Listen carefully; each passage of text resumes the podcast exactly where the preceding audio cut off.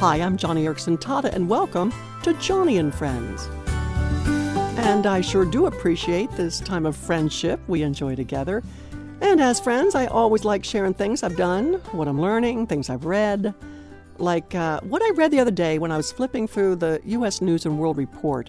It was an article about Bill Gates. Um, the magazine placed him as the richest person in the United States with an accumulated wealth of, get this, 53 billion, now that's B, billion, not million, 53 billion dollars. Whoa! I can't even conceive how much money that is. But it got me to thinking. Suppose you received a letter in the mail from Bill Gates which said that he had taken an oath by the blood of his own son to spend his riches showing you as much kindness as he possibly could for the rest of your life. I mean, come on, would not that get you excited?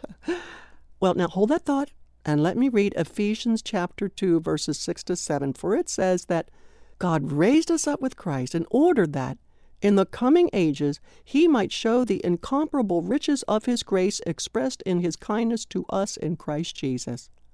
Wow. Oh, friend, think about that because it should really get us excited.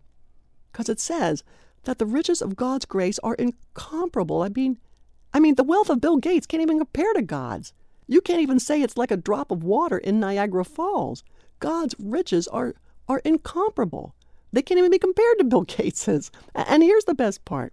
God is going to spend his riches showing you as much kindness in Christ as he possibly can for all of eternity. Oh, that fact is so soul shaking. I've just got to say it again because we can't miss this. God is going to spend his enormous wealth showing you as much kindness in Christ as he possibly can for time immemorial. Friend, if you've been raised up with Christ, you are a very rich person. In Ephesians, Paul tells us to be certain of this exciting future because God has seated us with him in the heavenly places in Christ Jesus. We're already there. We, we already have a head start on the riches of God's grace. No longer are we spiritually impoverished, for He has blessed us in the heavenly realms with every spiritual blessing, just as it says elsewhere in Ephesians. When you and I finally realize this earth has nothing to offer that could ever satisfy the longings of our hearts, then we begin to appreciate the wealth of grace that is ours in Jesus, His priceless peace, his encouragement abundant beyond measure, and the wisdom that is more precious than rubies. Who can put a value on all that we have in Jesus? You know, getting back to Bill Gates for a moment, one of the things that he has done with all this wealth is to set up a global education foundation. Uh, he seems to understand that when one has been blessed with great riches, you got to pass the blessing on. And it makes me think if a man of the world like Bill Gates can do this, should not we who are not of this world do the same?